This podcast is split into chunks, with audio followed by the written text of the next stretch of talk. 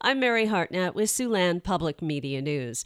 Iowa's nonpartisan legislative services agency has released its second proposal for new political boundaries. That's after Republicans in the state Senate rejected the agency's first plan.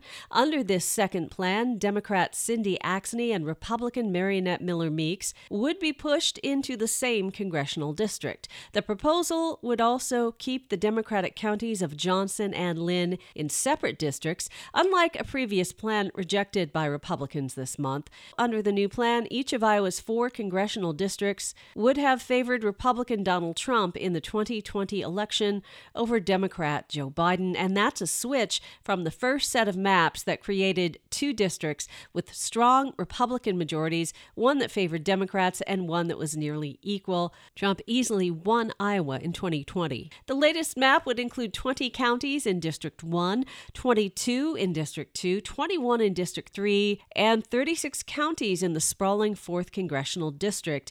Nebraska will scale back its release of COVID 19 data, updating the information weekly rather than daily, and not including county specific data.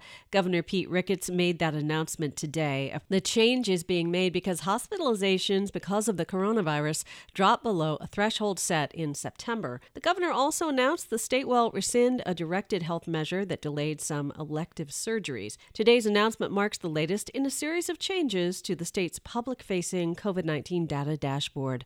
That's Siouxland Public Media News. I'm Mary Hartnett.